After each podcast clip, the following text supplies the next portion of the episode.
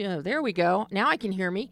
And welcome back to yet another episode of Behind the Lens. I'm Debbie Elias, creator, uh, creator and host of Behind the Lens, where we go behind the lens and below the line, looking at the movers and shakers and film and TV makers, uh, all around in every possible genre medium around today.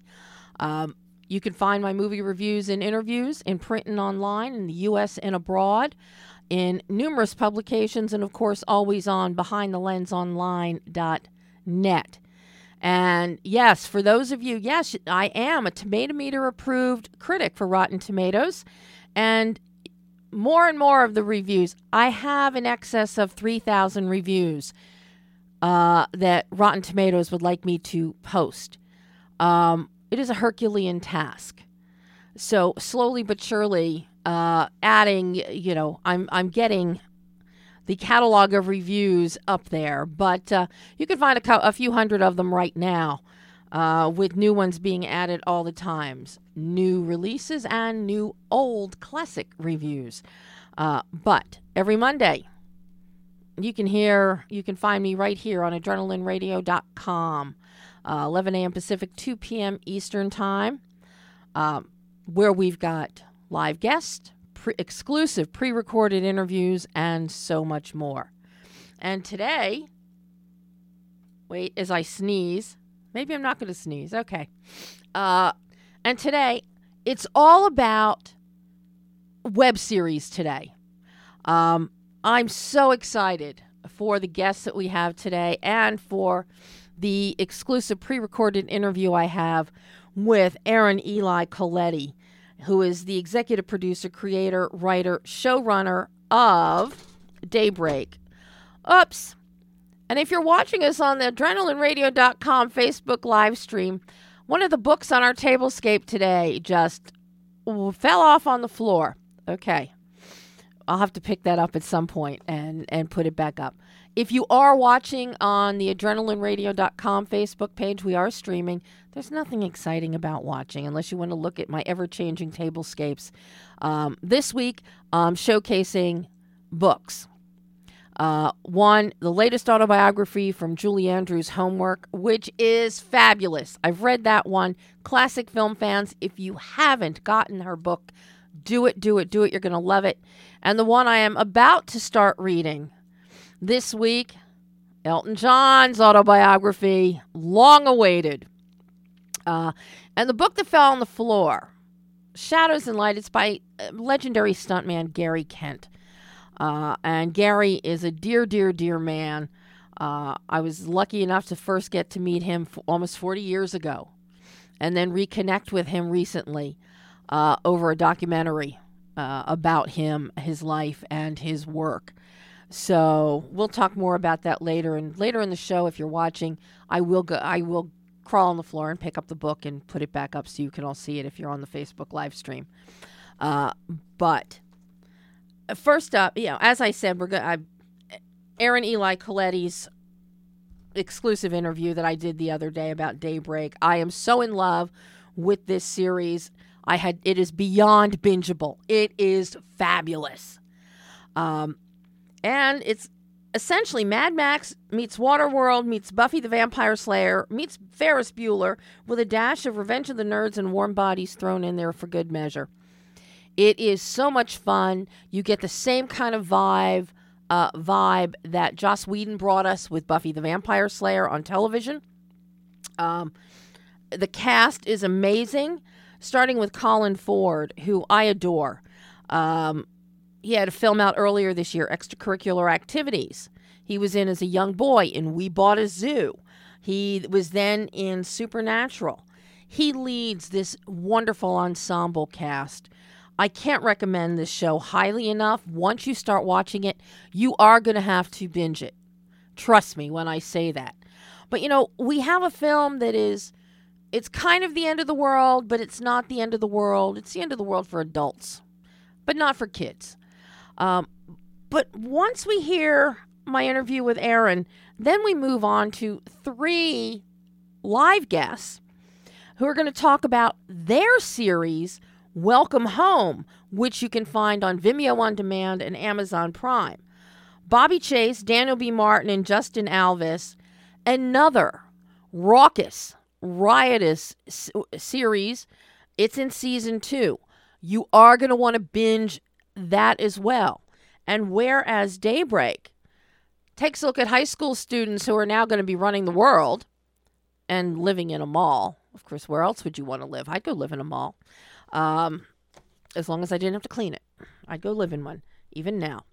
Um, so, first, we're going to, uh, you know, after you hear what Aaron has to say about Daybreak, then about teen, high school age, then we're going to hear from uh, the three creators of Welcome Home, which deals with a group of 30 somethings that have all had to move back home into their parents' houses because they couldn't make it on the outside world. So it's a nice little yin yang that we've got going on here today on Behind the Lens. But I'm so I'm excited for the boys to join us at the midpoint of the show. But right now, take a listen to my exclusive interview with Aaron Eli Coleite talking about the phenomenal Daybreak. Hi, Aaron. Hey, Debbie, how are you? Well, I've, after binge watching this incredible series, I'm very excited to talk to you.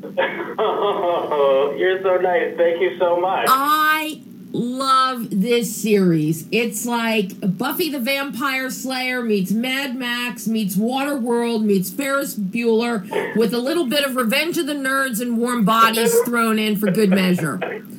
Uh, yeah, basically, um, I am a human depository for most of pop culture from the from the '70s to the present day, and I, you know, I turned it on puree, and this is the show that kind of poured out. It's really weird. Well, I got to tell you, all these little touchstones um, through your production design, which I'm going to get to in, in in a minute with you. Um, the production design the dialogue, the social commentary.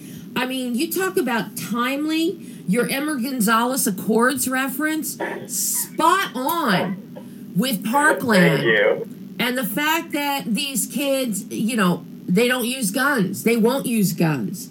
You get into the vaccination issue that is plaguing schools right now around the country you're dealing with gender, you're dealing with LGBTQ. Um, and at the bottom of it all, you retain the whole idea that we saw so that Joss Whedon brought so succinctly to life with Buffy of high school is hell. And you yeah. and you celebrate the individual the individuality each student is trying to achieve um, and you never lose sight of that. And I think that is the strongest suit of the series, and everything else revolves around that as they each try to figure out who they are. And at the core, they're just teenagers, and yeah, you know, they want to go to the damn mall.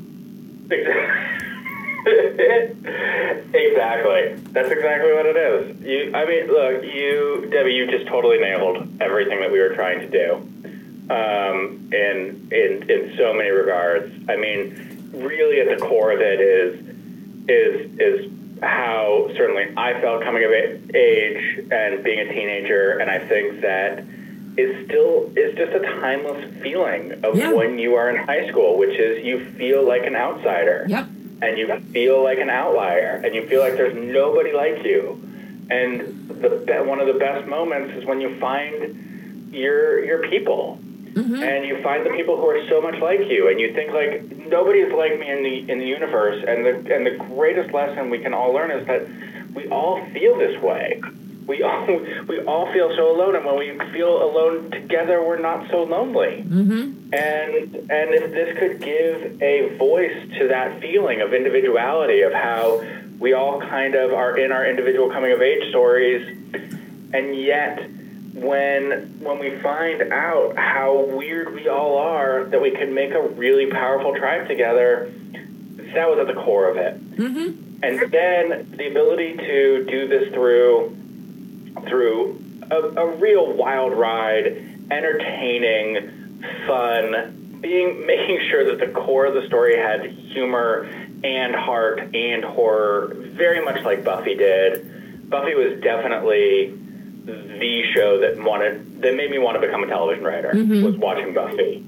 Um, it was it was an experience of like, oh, I didn't know you could do that in television. mhm I didn't know that that in in the process of, of an hour of television, you could make me laugh, you could scare the shit out of me, and and you could make me cry. mhm And and I think like that is it's such a rare thing to be able to tr- to attempt to do to not be one single thing. Um, that that was a driving force behind this, and that if you could do that really successfully, you could touch on these universal items that's going on currently, whether it's vaccinations or gun violence um, or, or, or, or gender identity issues that, that, that doesn't have to feel like we're giving medicine to an audience, but we can talk about how kids feel about this today um, and how we feel about it. And, and not do it in an overly preachy way, but do it in a way that, that we can deliver it in in a nice package that that you don't know that we're you know you might not get that we're talking about these things but we actually have a great venue to be able to discuss them. And you do it so well. And i mean you even get down into you know every kid through their lifetime. They had teachers that they hated. They were the meanest teacher on the planet. And here you embody that with ms ms crumble. And as so many of us learn later in life it's like my god that really was the person that really cared about me yeah. And you really you create this wonderful dynamic and relationship between Miss Crumble and Angelica that I got to tell you in the in the fun in episode 10 I was mm-hmm. crying. I was crying. Because they you develop all of these characters. Every episode we get deeper and deeper. Every episode showcases another one of the, the main principles and the tie-ins of their lives and by the time we roll around episode 8 7 8 we are so invested and that when 10 comes it's like oh my god it felt like the end of the world was happening uh, for us watching it That uh, thank you. First of all, like these characters are so you know the characters are dear to me. The actors who portray them are unbelievable. Like we just have you know the best cast that I could have ever imagined.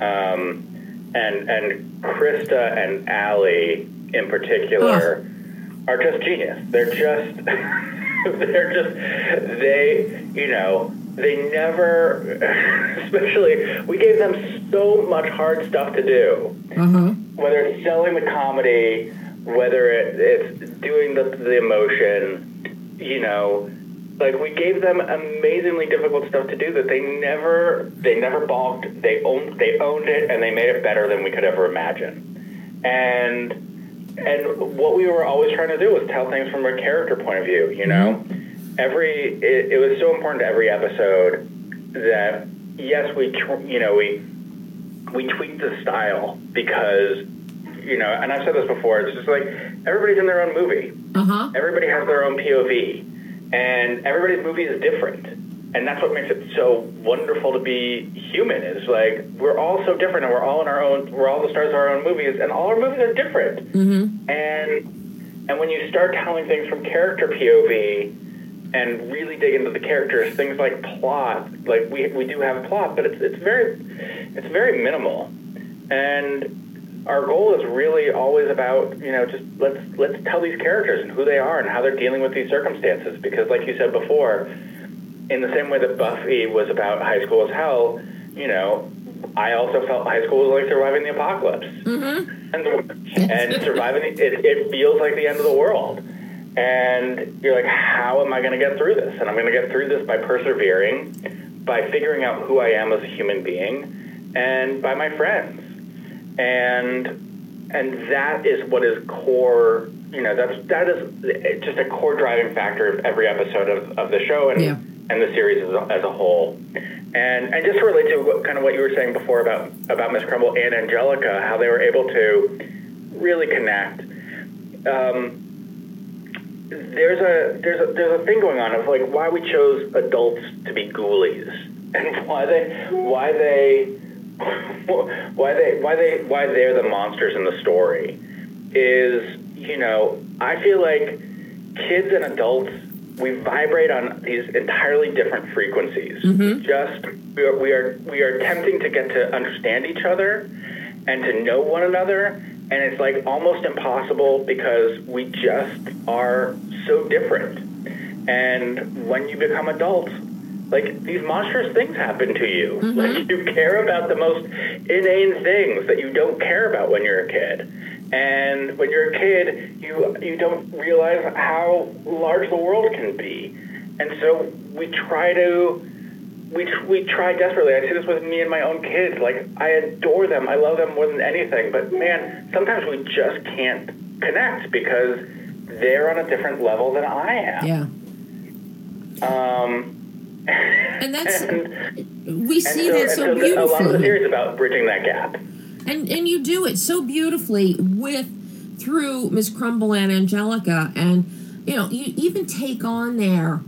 It feels very much you know going beyond a student teacher, but to a parent and a child because Angelica, we've all we feel her remorse about never connecting with her mother and her mother being off in a submarine three thousand feet below sea level.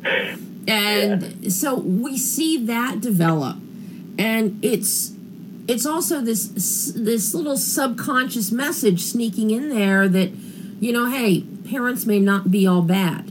Teachers may not be all bad. Um, but you're not hitting uh, anyone over the head with it. Yes. and Well, and yeah, and it's and it's we're we're not we're never trying to hit people over the head with it. One of the things that I love about the reaction that I've seen to the series so far is everybody's looking at, especially you know not to be spoilers, but everybody's looking at the end of the series, and they're having such varied reaction about you know wh- whether you're you're on team Sam or on team Josh or who you love, and so and this, I think the same thing is true with with this presentation of of Crum like a lot of people like love Crumble and they hate Burr, Mhm. and and it's like because parents can be both, adults Yeah. can be both to that. Yeah. You, know, you can be you can be you can you can have you can look at them as as we are attempting to consume you or we are attempting to keep you alive That's and, it. and both are true and you present both sides of the coin here constantly through every episode. And I have to tell you, casting Colin as Josh, brilliant. I love that kid. I just I interviewed him earlier this year for extracurricular activities. And he is and he made that one a couple years ago and it finally saw is now seeing the light of day. But to see his growth as an actor and in his timing and what he brings to Josh, outstanding. thank you i mean i think the world of colin i think that he is just you know he's he's he's such a talented actor um, and his ability to just to just try things and especially things that are you know he's not the hero of the story and he's the hero of the story he he is leading an ensemble and and he's a teenager. Like the the we we punish his character constantly um, whether it's losing his sword in a ghoulie or cutting off his own finger. He just makes mistake after mistake after mistake. And the thing that I love about Colin is you know a lot of people want to look really cool on screen. They they they desire you know like because it's hard to separate yourself from from your role. And this is a cast that is not afraid to you know these are kids and they make mistakes and they're learning and growing. And they were fearless in portraying that. And i mm-hmm. think that that says a lot about them as as, as actors and people is is their their ability to really always just go for it You know, I've got to ask you, Aaron. I love the way you your construct, your overall construct, uh, the fact that we have the Bueller-esque breaking of the fourth wall uh, in every episode by Josh. Um, also, the narration, and then you you bring the and we don't see that in television or in a series. Um, that's something that generally it's reserved on the rare occasion for a film. But it, it's very effective. It works. It catches you off guard, but it, it keeps in tune with the youthful ideas of our principles, of our protagonists here. And then you throw in these beautiful technical flourishes. Your team has done an amazing job with montages. And you follow that through with extremely polished uh, production values. And most notably, your production design, which is off the charts. That Thank is, you. Oh my God! From the opening, from the teaser of where Josh is living, um, in in the residence that he absconded with golden pharaohs and furs and all kinds of stuff, to the mall, but particularly when we get into the cereal factory. That is so gloriously designed and built and then shot. Your cinematographers, uh, Dwayne and Jaron, amazing yeah. job with lighting, with texture, and the use of color. Because most apocalyptic, quote unquote, um, films, we're not seeing a lot of color. And here we get no. pops, we get sunlight streaming through windows of that cereal factory. And we're so, a lot of the glass has been replaced, so it looks like a stained glass window. Um, and that was that was actually part of the location. Wow! And we just we you know and and and Dwayne DC um, just knew how to emphasize that. Oh. And and and go. I mean, we had we had an amazing production designer Barry Chusid, mm-hmm. um, and Laurel Bergman, who took who who who also collaborated with him and kind of took over for the back half.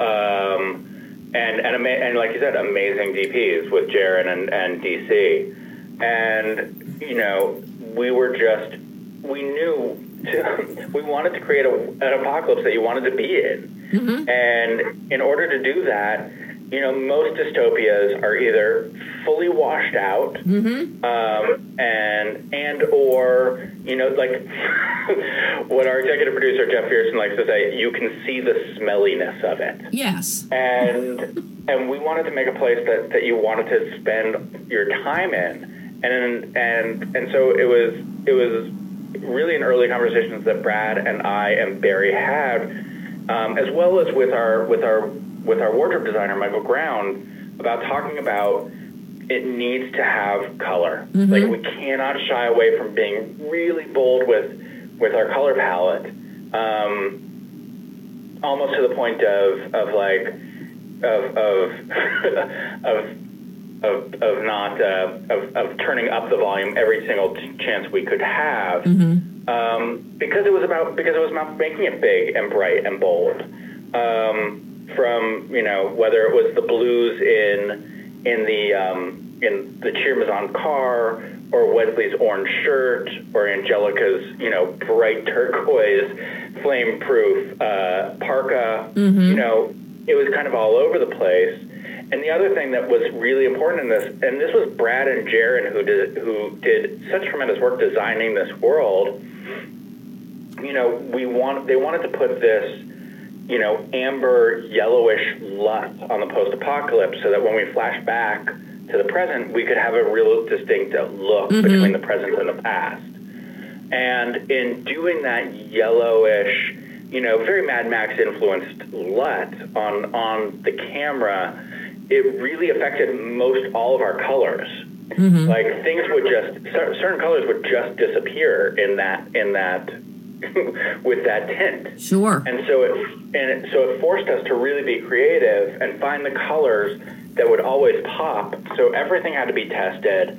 Everything had to have had to have screen, you know, had to do a camera test. Wow. And and you know, every time we started looking at color, like it was just we really realized it early on of like, oh, well, the black is really great for the jocks, but like these Cheermazon outfits and the Cheermazon makeup and and even the the mall colors of the Daybreakers, like, oh, we have to be really careful here, and, color is so important. We need to really choose our colors and how we dial this in. So every decision, every little detail that was made on that, um, between production design, DP, wardrobe, props, it was all done in in sync in order to create everything that you were feeling. Wow, uh, because it just, as I said, the production value it's so it is so high, so polished, you know, and I don't, you know, we don't see that in series work. You just don't see that unless you get into something like Game of Thrones, which, okay, for my money, is essentially just this side of monochromatic. Um, but but you don't see that. So it's refreshing to see that here. But it also just fuels the story on another level. And it's it's magnificent, Aaron, really magnificent. Thank you. Thank you so much. You know, and here's the like part of the other thing that I think is is, is just like I uh, I applaud Barry and Laurel uh, as well as Jaron and DC on this because you know, George Miller had years and years to do Mad Max Fury Road. Mm-hmm. yes, he did. he had a long. They they were working on that forever to get all the little details that are in every single vehicle. Um, we had they had years. We had months. to to to do as much world building as we could do.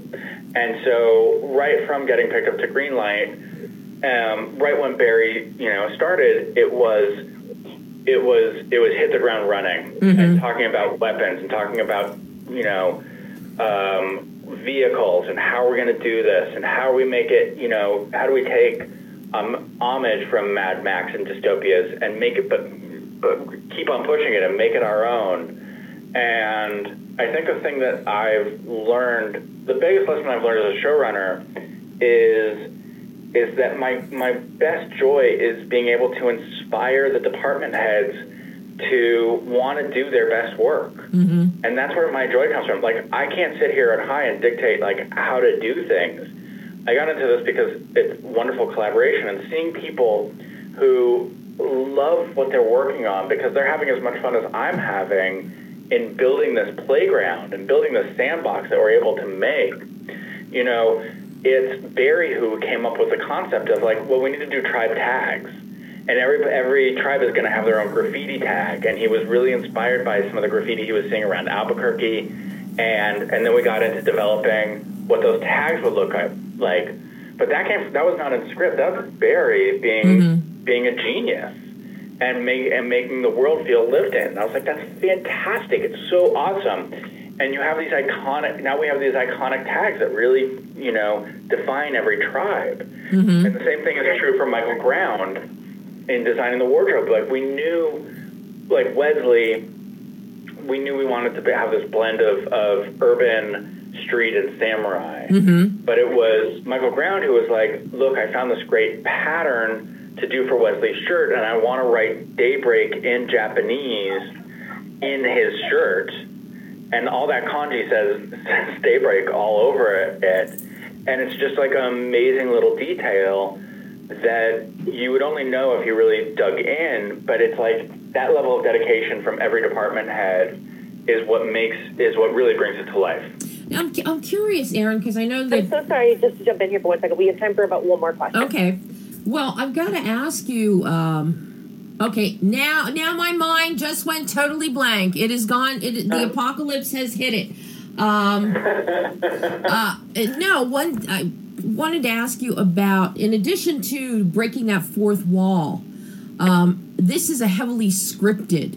There's a lot of dialogue happening here, so I'm curious you know, uh, was there a lot of ad libbing allowed? Did, did they have to adhere strictly to the dialogue is written? Because it has a great flow to it that feels very contemporary for Generation Z.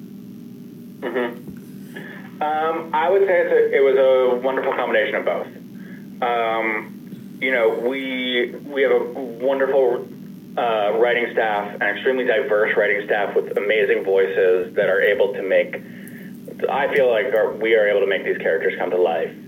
Um, that said, we can only do so much, and it becomes incumbent upon the actor to really feel these characters, understand them, and and there's a lot of specificity in our jokes, but we are heavily influenced by our actors because they are the ones who who become the characters. I mean, Austin is amazing as Wesley. Mm-hmm. So much of Wesley develops because of who Austin is and his energy. And so the characters morph and change from our concept to then marrying that with the actor's performance and finding the ways of being able to move it forward. So some things are definitely scripted, and, and you know a lot is definitely scripted. Everything is scripted, but it's also we. It's a guidepost. Mm-hmm. It's a guidepost to the actor of like, look, this is what the scene's about. This is what we need to capture. If you need to say this in any way to get it out, to make it feel more like the character, like we can, we let's adjust. Let's figure out the way to make it work. Um, and then some instances, like especially with with Greg Kasyan playing Eli. Oh, God, I love Um, him. you know, who is hilarious and amazing. A lot of the crazy shit that Eli says is stuff that Greg was saying around around Video Village, um, or just around hanging around Albuquerque and texting us. Um, he just is so such a unique uh, person, and and and he is Eli. So, you know, a lot of those things came from our just our conversations. Well, all I want now is a season two. Me too. I agree. I, the, the way you wrap this one up, this can go so many directions. I, I'm dying for season two, Aaron. Aw, thank you so much, Debbie. It was such a pleasure talking to you. And, you know, we have big plans for season two. A lot of exciting stuff, a lot of cool ideas. And we're just excited to, you know, I hope we get to tell the story for years and years to come. And that was my exclusive with Aaron Eli Coleite talking about Daybreak on Netflix. It's available now. See it, see it, see it. Some great cameo appearances in the in the series as well. Ken Marino, Joe Manganiello, and of course, one of the lesser adult co-stars, Ferris Bueller himself, Matthew Broderick, as the school principal. And it's an interesting, delicious role and performance by Matthew. But um, my enthusiasm for this show is unparalleled of late. Um, now, before we bring on our next guest to talk about, okay, so high school is hell, adulthood is is as well. While we were listening to uh, my interview with Aaron, I got confirmation that tomorrow, all you Bones fans out there, uh, I'm going to be doing an interview with Luke Kleintank. Uh, Luke, an, an endearing character, one of the squinterns who came on in the last couple seasons uh, of Bones. Uh, as a matter of fact, on reruns this week, they were running the episodes of Thurston and Obie's uh, Hot Sauce. Uh, Luke is an incredible actor, and he always had a flair of comedic timing with his character of Mr. Abernathy, Finn Abernathy in Bones.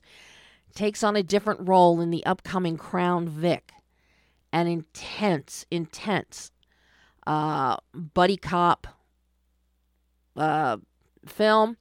Uh, co-stars Thomas Jane, and of course a wonderful actress who I adore, who we're going to get on the show, Scottie Thompson is also in Crown Vic. So I'm excited. I'm going to be speaking with Luke tomorrow. So you will definitely be hearing that interview probably over the either next week or the week after.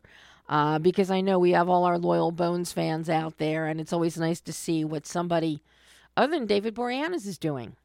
So, right now, we're going to shift gears from teen, teenhood to adulthood, and we're going to bring on, okay, we have the team from Welcome Home joining us. Hi, guys. Hey, Debbie, how are you? I am so excited. It couldn't have worked out better today to have you guys on.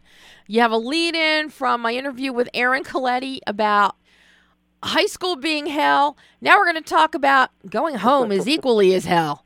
Um, So growing up, but not growing up. th- that yeah, growing up but not growing out. Um, so who all do I have? I you're on the line, Bobby. I know. Yep. Okay. I got Just, Justin Alvis right here. Else? Okay. And who? Okay, Pam's gonna loop in our, our missing our missing one right now. Must be Dan. It must. I'll tell you. I'll t- Dan's always late to the party. always late to the party, huh? well, that's not a good thing. Or he is the party one. Okay, well, I, you know, wa- watching Dan in Welcome Home, um, Dan is the party on many occasions. I can safely say that. Are you there too, Dan?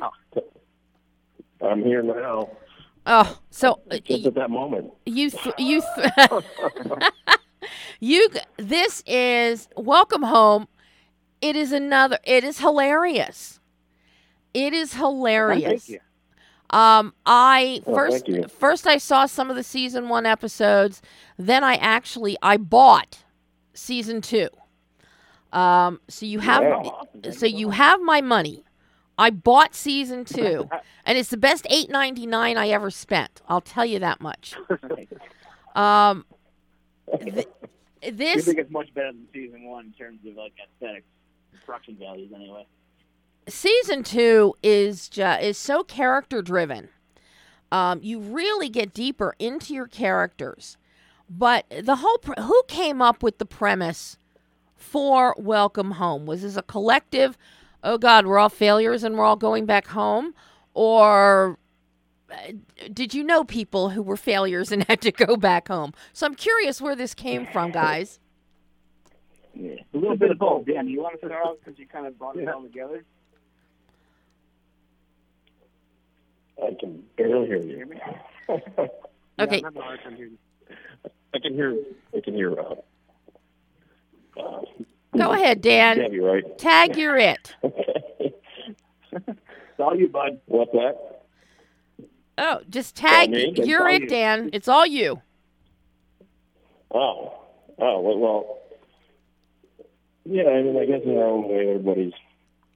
There's no, there's, there's a lot more people today that uh, get stuck going back home to live with their parents because uh, they got, just to do whatever they got to do to make ends meet. and they want to, they maybe want to save up for a house.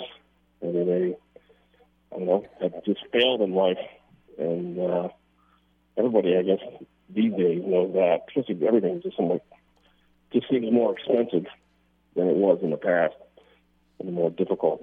So, sorry, I'm painting and and talking on the phone at the same time. Okay, you got you guys are you guys are nuts. I can tell that. Um, but now you know out of the out of this group because we primarily were focusing on Justin slash Justine. Um, and I, I that is just Justin. That is hilarious, absolutely a hilarious character, and the way that Justin is developed. And I have to tell you, I actually know somebody. I personally know someone who pulled a stunt like what Justin did, did to get a job.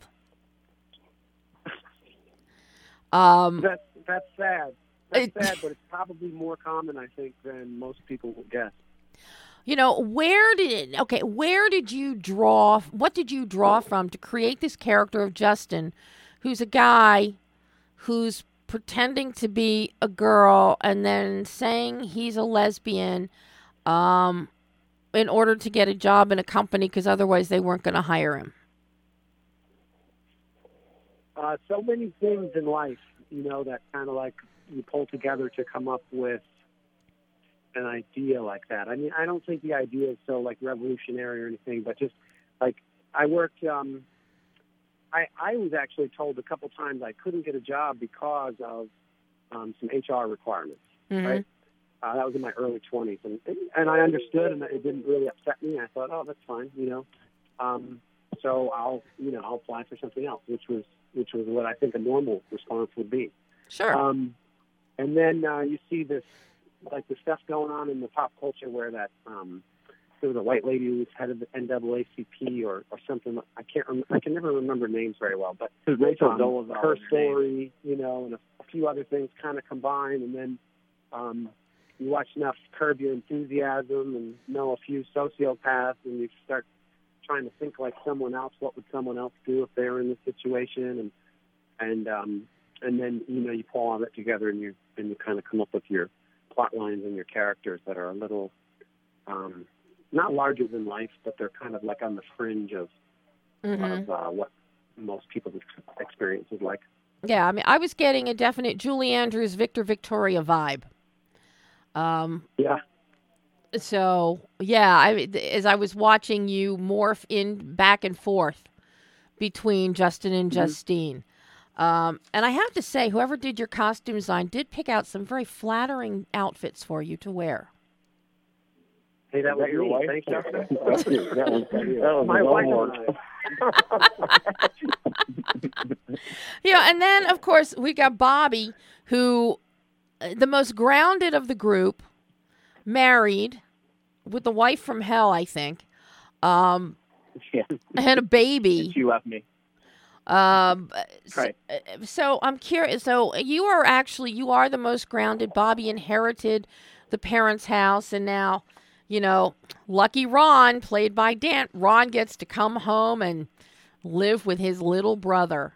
Isn't that what everybody wants Right. to do? Is that more embarrassing than living with your parents? Uh, Okay, I gotta live in the garage. It depends on who the other brother is, I guess, right? if it's Ron, then yes, because he's kind of a pain. Uh, and, you know, obviously it's got the older brother taking care of him. Uh, but yeah, it depends on who the parents are and who the, who the brother is, I guess, to answer that question. Oh my god, I wouldn't want to live with either of my brothers. Um, not even in the garage. Yeah, but I'm the fun, but I'm the fun brother. Uh, well, okay, you know, okay. Well, I have one brother who's a drinking brother, so that can be fun. Um, I keep- him on his toes.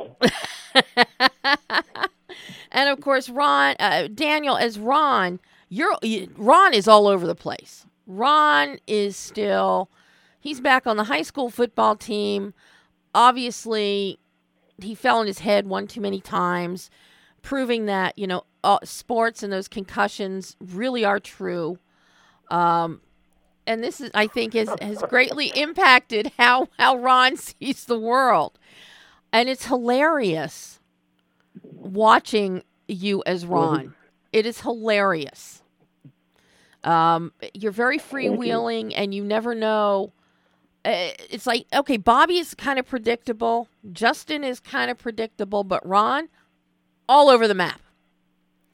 Um, He draws from experience of his own life without it. Yeah, because it takes from my. It's pretty easy. I'm just playing myself. uh oh, No. uh oh, uh oh. no, I'm kidding. How I I gotta ask you guys, how scripted is this series in each of the episodes, or was a lot of it fly by the seat of your pants?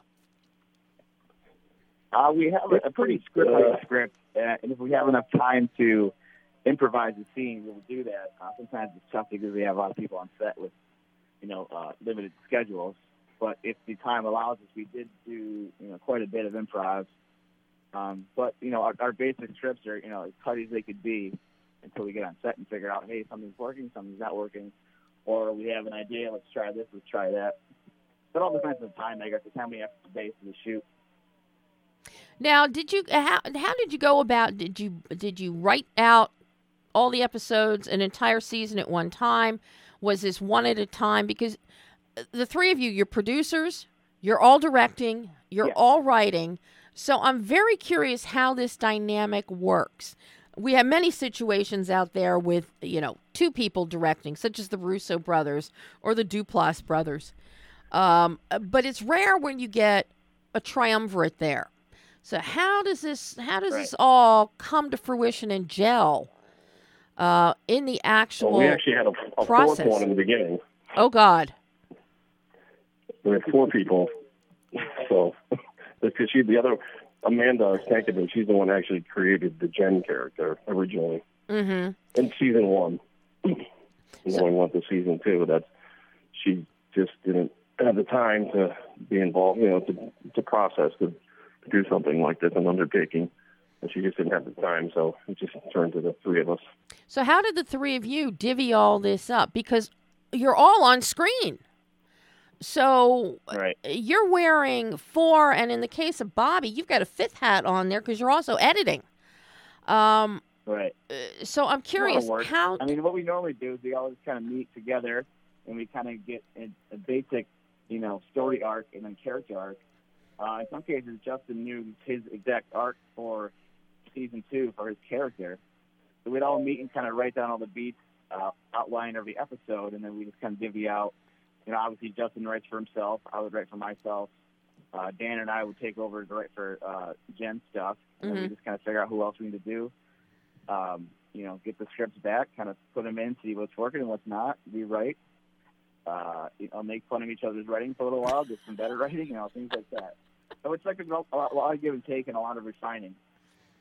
Now, did you did you guys shot list or you know how how did the actual production go? Um, once you hun- once you had your script, you hunkered down and you're ready to say action.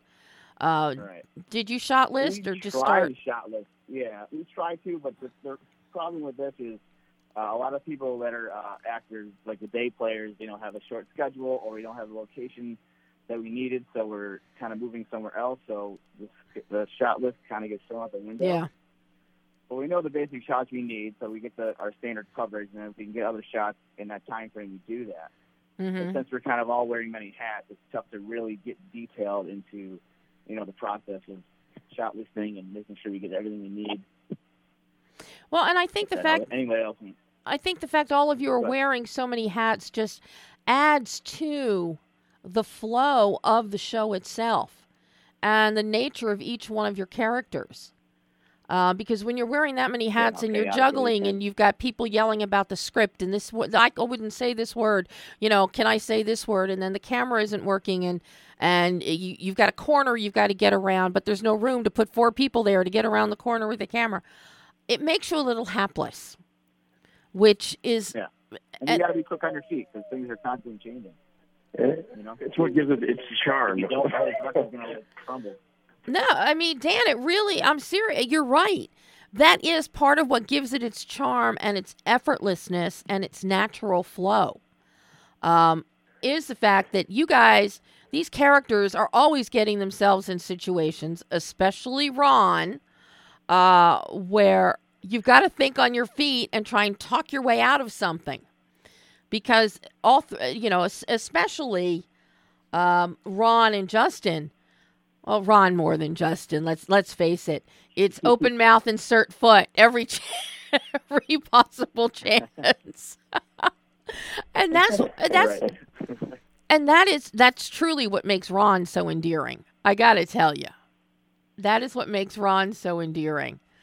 And Yeah, I try to stay away from having like an angry edge or anything like that. In the beginning, actually, I had a little more of an edge when I first started because I didn't know, I didn't know what, direction I was even going with this character.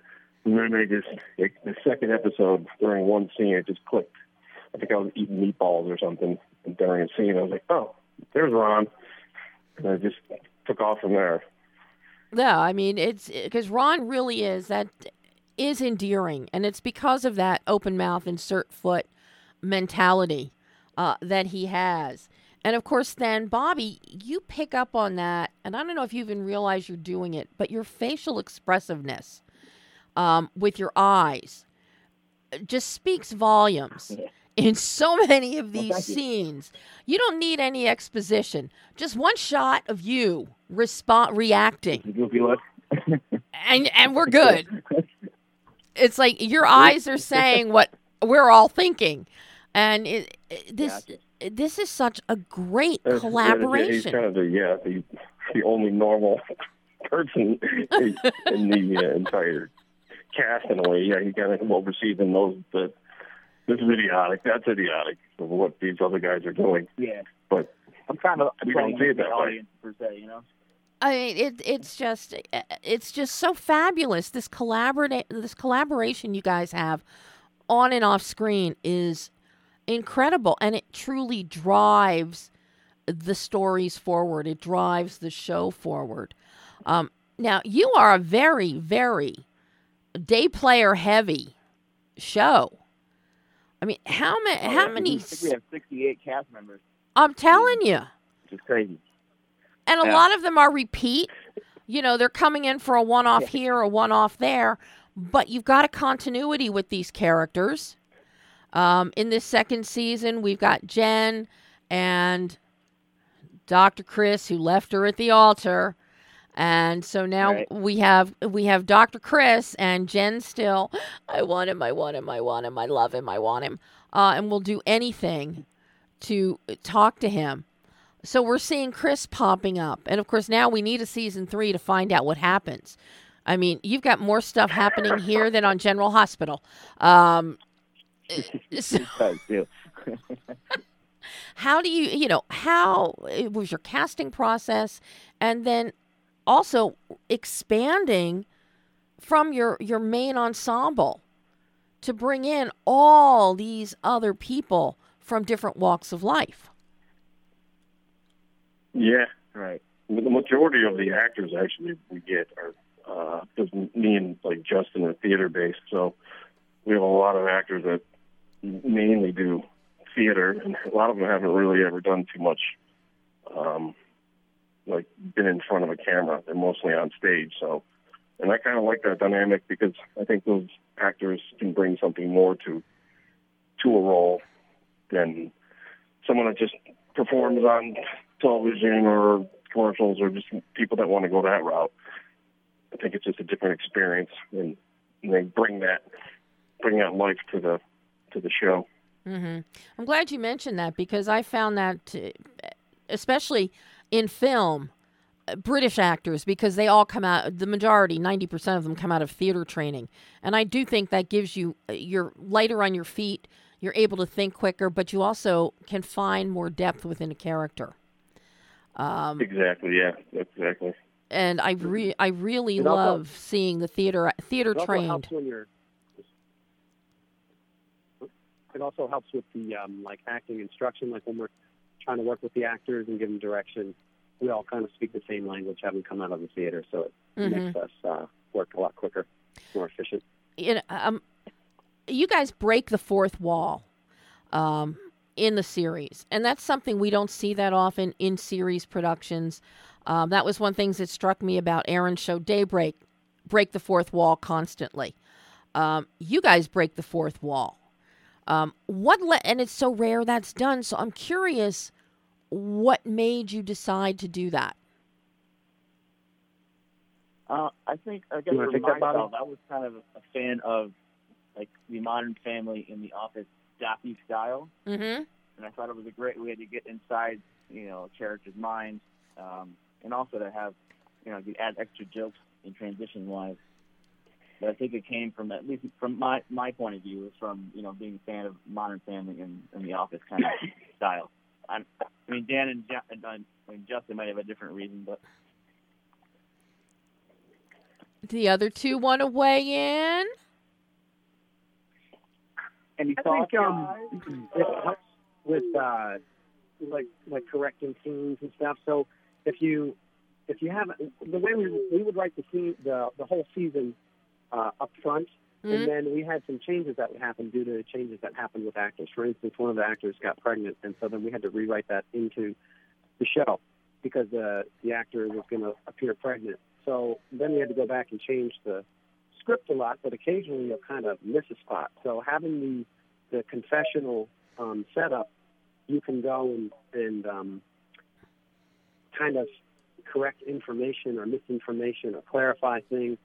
Uh, so it really just helps with storytelling um, when you're when you're trying to have so many pieces working together. Uh, Mhm. it, it you know just kind of gives you a little chance to kind of cut some corners here and there with the Mhm. story. You know, and that begs the question because I notice with some of these fourth wall, especially um, with you, Justin, in the you do some fourth wall stuff in the car. Were you using any any cell phones, smartphones to shoot, or did you actually shoot all everything with you know full camera? Some of those are on uh, Osmo that Bobby has. Yeah. There was a DSLR we used, and we also used uh, a DJI Osmo, which is kind of like a tiny steady cam. Um, and it gets a real wide shot, and it's really tiny, so it's easy to fit into a car. And basically, I would sit just on the passenger seat and film him and hold the microphone. so doing double duty while Justin talked to the camera. No, because I mean, it looks So it big- looks big fabulous. We, we also use the. Uh, I'm sorry, go ahead. I want to cut you off. Oh no, I just said it looks fabulous. So that's why I was curious Oh, if you, if you were intercutting using a cell phone or something. Um, but yeah, it's seamless and it looks really great. So I'm happy to hear that, that you could actually you actually used a camera small enough to allow you to do that in a car, which is always challenging enough as it is. Yeah, very tight. Yeah, for sure. No, I mean just uh, beautifully done. How how cha- Bobby, how difficult was the editing process on this one? Um, I mean, I knew since you're on set and since you're writing it, you kind of know uh, sort of what you want while you're filming. Mhm. So it makes it easier for me. So if I had somebody else was editing the project, it might be more difficult. But you know, as I'm on set and we're shooting stuff, I kind of figure the way I want to put it together. So for me, it's not as difficult. I mean, I've been doing it for a long time, and I'm very efficient now. So, uh, yeah, if, if I was doing it and had somebody else edit it, it might be a different story, I guess. Mm-hmm. Now, uh, did you before you tackle editing? Do you did you shoot the entire season first, or were you just doing one at a time? We would try to do. I think we did a couple episodes. What was it, like four in the beginning, guys, and then took a break, uh, and then did the last three. And then it was over. I think it might have been over a year that we shot the second season. So, you know, with having all these people, these cast members in crazy locations, you're just trying to shoot, scheduling days when you can shoot it whenever you can around people's availability. So I would just whatever scene I would get that day and shot, I would probably edit it within the next few days and just start piecing it together once we got everything done. Well, it's just a long process. Well, and I did notice. I figured that you were shooting over an extended period of time because somewhere in there, Mindy Miner, who plays Jen, um, she got her hair. She changed her hair color slightly and had it lightened, so you can see the change in her hair from uh, from the first few episodes into another, the next batch of Oh, them. yeah. Um, There's plenty of continuity Oh, yeah? issues that we had. You can definitely, you can definitely see the changes in, Pregnant, uh, kind in my character's hair. we're not looking at that. They're not what, what they decided to get a haircut having had the or dye or dye my hair. Good God! did the budget allow? Would the budget allow for it? get a little gray. Um, you know, it's just for men. Hey, look, you can get a little. well a hat. You can get a little gray just overnight if you if you're living back at home with your family. That's why the hats came in handy in scenes. What is now? It, you had a while between season one and, and season two. What's going to happen with a season three? Are we going to have a season three? We need a season three. Well, we're, kind of, we're looking to see what I don't know, you tell us. Uh, No. possibly getting for season two. What do you say? Tell- I should tell you. I miss nothing. I'm, you know, I'm just, you know, I just chime in with my nonsense. So. So on a season three, let's hear a responsible voice. I'll. So So, season yeah, we're three, looking see well- how we do uh, We're gonna- season two. We're getting cut off here, aren't we? Well, no, Sorry. no. So you're thinking of a. se- You're going to wait and see how season two goes before you embark on a season three. Yeah, Yeah. that's that's the story right now. We, want- we want to do one for sure, but we got to make sure that uh, Yeah, we have a lot of storylines. money's going to be right and we have the time and everything. Yeah, that's uh, with a show like this. How challenging is it to get funding to do a series like this? It's tough, and this, is basically self-funded and you know a crowdfunding campaign. Um, so we raised about uh, I think ten thousand through a crowdfunding campaign, and then you know another probably five or seven thousand of our own.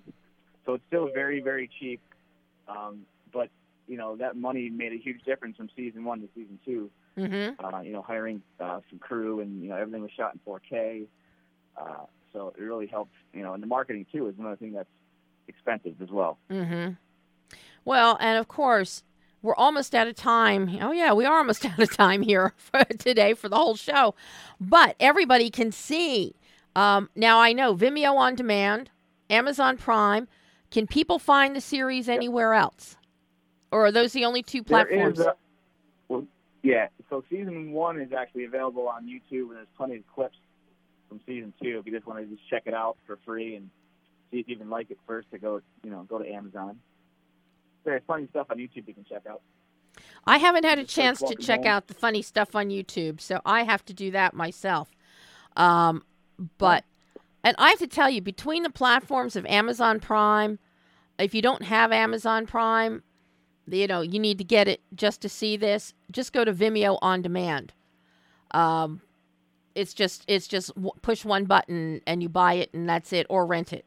Rental's only two ninety nine, and it's good for what a week or something. I think on Vimeo too, they they'll stream it in 4K, whereas uh, Yeah. I don't think Amazon allows us to do that yet. Yeah.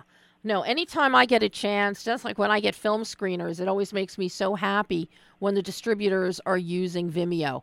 Um, because you do get that option that it can stream in a 4K, it, which always helps, especially when you're dealing with low budget, no budget things. And it makes it, when you Right. put the money into that, you want people to be able to see it and appreciate it.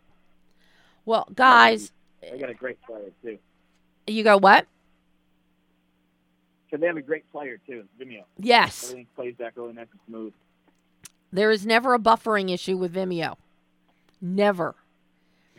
I and for me that is like the kiss of death. If I'm in the middle of watching a, film or something and all of a sudden buffer and the little Yeah. circle goes around. Totally kills the mood, right? It totally, totally. And on something like your show, like Welcome Home, nothing would be worse than it stopping to buffer in the middle of a joke. Right. Total killer. I mean, how how would oh. Totally. how would you feel if all of a sudden you're changing grandma's diapers and you're changing baby diapers and the whole joke is lost because it the player stopped to buffer? Wouldn't work. Right. Be a whole different tone of the show. Yeah. But so that's my plug, and I get nothing from Vimeo, but I much prefer Vimeo. So, I agree with you. oh, guys, this has been so much fun having you. I love this series. I think everybody, everybody should take the time and check it out. Um, you know, Vimeo on demand, Amazon Prime, and of course, you can see season one on YouTube with all kinds of teaser and funny things. And considering the funny things that are in the show, if there are even fu- if there are more funny things on YouTube, that's a win-win as far as I'm concerned. Um, guys, you got to come back on the show sometime. You guys are fun. All Definitely. Thanks for having us. Thank you. Oh, such a Yeah, thrill. Thanks a lot. You can Appreciate it. hey, thank your publicist. Mark Mark uh, messaged me. He goes, "Hey, Deb, do you do TV? Do you do web series people?" And I said, "Yeah, of course I do." I said, "Why? What you got?" And he goes, "Well, I got these guys and this show." and I said, "I want to see it." so your publicist, your publicist, said you really liked it. That was- awesome. yeah, your so your publicist did, did good work for you. I'll definitely talk to her now. Mark did good work for you. So Oh yeah, he's a good guy. yeah, keep him around. Well, guys, thank you, thank you, thank you so much. And of course, you, everybody should also I have to I have to give the plug because you did do this, Dan. You are in The Man Who Killed Hitler and then Bigfoot with Sam Elliott. So and that is available on VOD. You're only a farmer, but Where'd that pop up from? Or where'd that come out of? the obscure things that I can find. But stop laughing. All right, guys. Thank you, thank you, thank you. And I will talk to you all again soon. In the meantime, everybody can watch Welcome Home. Thank Please you. Thank you, Debbie. Thank you. Bye bye. Thank you. Bye. Bye-bye. Bye. Have a good one. Bye. Oh, and I even got all the buttons to turn off today. Okay. That was the hilarity of Bobby Chase, Daniel B. Martin, and Justin Alvis talking about Welcome Home. And yes, it is on Vimeo On Demand and Amazon Prime. And then you can go to Netflix and you can watch the incredible series Daybreak as well. All right, that is all the time we have today. Um, we'll be back next week. Got a full show next week. Um, I don't even remember. Who do we have next week? Let's take a look.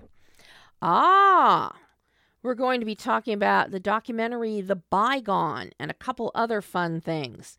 Um, so, until then, I'm Debbie Elias. This is Behind the Lens.